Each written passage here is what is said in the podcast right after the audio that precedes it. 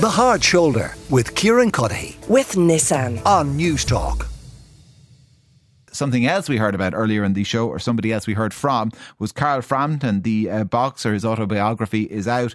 Uh, so we, we heard about his upbringing when we spoke after five o'clock, about boxing, about his fallout with the McGuigans, about his retirement as well, and his uh, plans into the future. I did ask him when he was with me, though, if he had any regrets about working with MTK. So they're the sports management company that were founded by Daniel Kinahan and for many uh, described as a money laundering outfit for the Kinahan cartel. Too much of people on Twitter. When, say, when last year, when the US Treasury and Interpol and the Guardian, all these people kind of had this huge crackdown on the, the Kinahans, and, and it would have seen companies associated with them going to the wall, including MTK. Yeah. I mean, when that all happened, was there a moment where you thought, oh, listen, I, I kind of regret maybe sticking Well, around it with was- these it- lads for as long as I did? It was a shock. It was a shock, but there was no regret for me, and, and I can say that honestly. I, you know, boxing, boxing is a business, right? So first and foremost, it's professional boxing anyway. You go into it to win titles and to win fights, but as you get a bit older and you've won the titles and you've won the fights, you want to have a bit of security for your family. So MTK were able to secure deals for me from t- Frank Warren and, and Bob Arum, which kind of I can now live comfortably the rest of my life. So um, I was looked after by MTK, and um, you know I, that's that's all I can say. Really, I, I don't regret it. I don't regret it. That was Carl Frampton speaking to me a little bit earlier today. Kieran Cunningham is with me, the chief sports writer with the Daily Star. Kieran, uh, you're welcome to the show. As always, um, I know you heard what Carl Frampton had to say. Um, he doesn't regret it. Very simply for him, I, I guess it was kind of a case of compartmentalization. That thing might be happening over there, but it's about making money for my family over here. That good enough for you?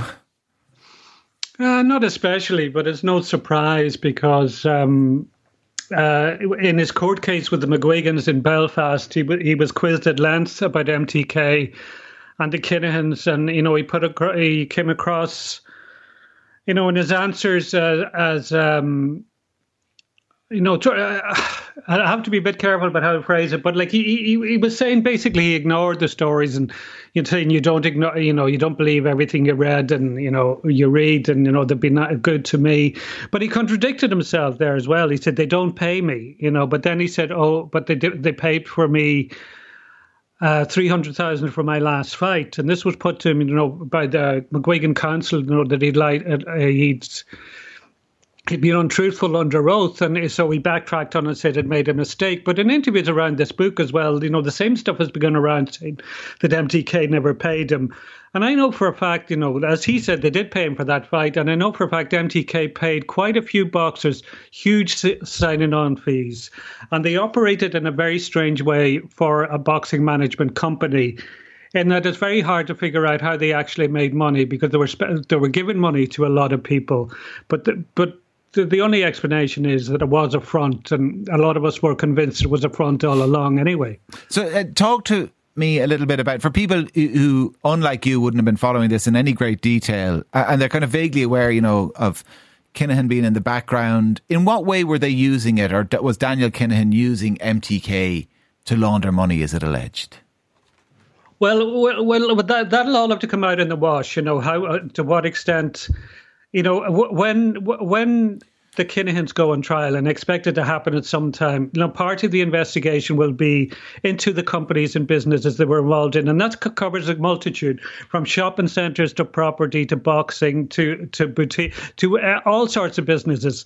And one thing they'll be looking into is what extent was money laundered through those businesses.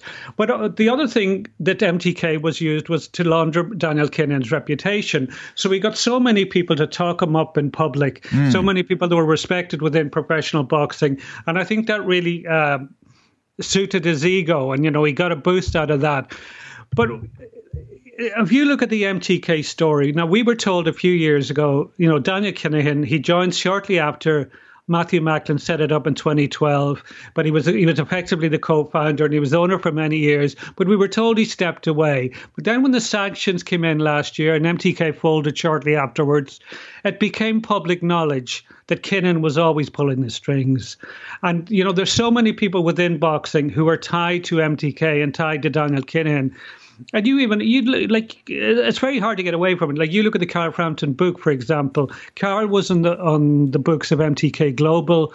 And his ghostwriter in the book, Paul D. Gibson, was chief strategy officer in MTK Global. The professional boxing, particularly in the Irish uh, uh, professional boxing scene, is a very small world, and you'd struggle to find people who weren't connected to MTK and, by extension, Daniel Kinahan. Yeah, and was that just because they had so much money to throw around? Is is that how we explain the? I know, I'm kind of slow to use this word, but the success of MTK. Yeah, well, well, uh, like it, it says a lot about boxing that so many people within the sport looked at MTK as the good guys. Mm. You know, that, like that it's a dirty business, and so many uh, boxers and trainers are, are treated very badly, and end up in a very bad way. Uh, uh, the fighters do once they hang up their gloves, and it it did treat not all boxers by any means, but some of those on, on their books were treated well. They were given good facilities, they were paid well, and they were paid on time. But I sometimes think there's an infantil- infantilization of boxers. It's that you know people look on them as you know they come come from very often very impoverished backgrounds. And knowing that they're you know they're de- there's a desperation about the the road they're traveling and that people forgive them anything. But a lot of these people are still adults and some of them are very established. Like Carl Frampton was uh, a, one of the most respected boxers in the world. He didn't have to go to MTK he would have got other offers elsewhere. That applies to Tyson Fury and fair, a fair few others as well. So I was more sympathy for some than others. But the big issue as well, Kieran, is since these sanctions were announced over well 18 months ago, nothing in boxing has changed. Daniel Kinahan is still involved in the sport, and those that supposedly govern the sport have put mm. nothing in place to stop somebody like him pulling the strings in the sport. And in what way is he involved, or how does he pull strings now that MTK is gone and he, like others in his family, are on the run? Yeah, well, he's still he's still effectively managing or advising, whatever way you want to use it. Some managers and some promoters and some boxers. So, I, I, know, I know that that's been reported both here and in the UK, and like his fingerprints are are, are all over some very big bills. Yeah. There are people who are very close to Daniel Kinahan who are involved in big fights, like even uh, you know, I, I, I better be careful with the fight. Yeah, and I know, and we want to be really careful with, about know. what we're talking about uh, here. I appreciate that, but at the same, I'm trying to just understand it. I mean, and is it still just the case that? I mean, boxers and, and other promoters and organisers and managers are working with them again because, like the MTK thing, it's it's right. That company might be gone, but there's still Kinahan money there. Is that it? Yeah, I still think there's Kinahan money going through boxing without a shadow of a doubt. Yeah. And the sport, then, I mean, that's the kind of uh, globally, we, we, we haven't had a professional fight here in Ireland between kind of the Regency and Katie Taylor. Um, when we look at the situation domestically, has it changed at all in in the last twelve months or so since since those sanctions were announced? Well, well, a lot of the talk around the Katie fight in um, a few months ago was that this would spark a revival. You know, that this was the start of something new and exciting. But I, never really bought into that because Katie Taylor has a cachet that goes way beyond professional boxing. That people who've no interest in the sport would go and see Katie because of the respect they have for her. So, uh, and that thinking, you know, was put into sharp relief last month. There were two bills, professional bills, supposed to go ahead in Dublin. Both were pulled uh, at very short notice, and no reason was given for either of them being pulled but I suspect tickets weren't selling. That I think professional boxing was often a hard sell in Dublin, but I think particularly because of what has happened over the last 10 years, it's, it's really difficult to get back a public that has been lost because, because of the connections to Kinahan. And how do we explain away the lack of uh, leadership or even moral leadership displayed by boxing's governing bodies? Well, the problem with it with boxing is it's never had a proper overriding governing body. Like in you would have FIFA in soccer or World Rugby in rugby. So that, for example, if you go to the states, you know, which is you know the, the, the that is the hotbed of professional boxing in the world. Every single state has its own boxing commission. And also um, uh, Native Americans have their own boxing commission as well. So you actually have over 50 boxing commissions. And a lot of them, you know, they make their own rules. So you have different rules in different states.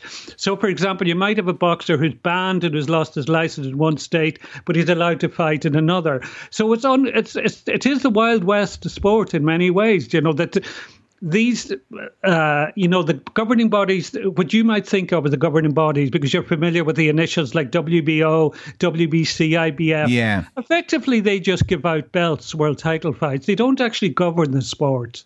You know, there's no proper control and governance in boxing, and it's been highlighted for a long time, and nothing has been done. And when has there ever been a real serious attempt for them to to, to unify, or for a new uh, governing body, or is it kind of in everybody's financial interest who's involved in in the game, as it were, that things just go along the way they've always gone along?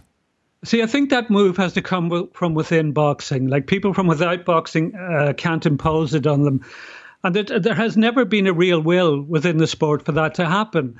So you had, you know, you had this situation where Daniel Kinahan wouldn't, uh, you know, have passed basic Garda vetting to be involved in Irish sport at any level, at any Irish sport.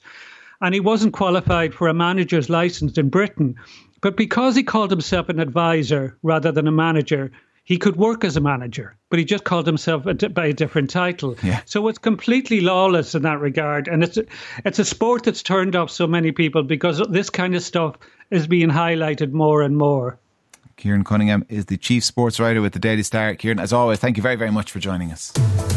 The Hard Shoulder with Kieran Cuddihy with Nissan weekdays from four on Newstalk.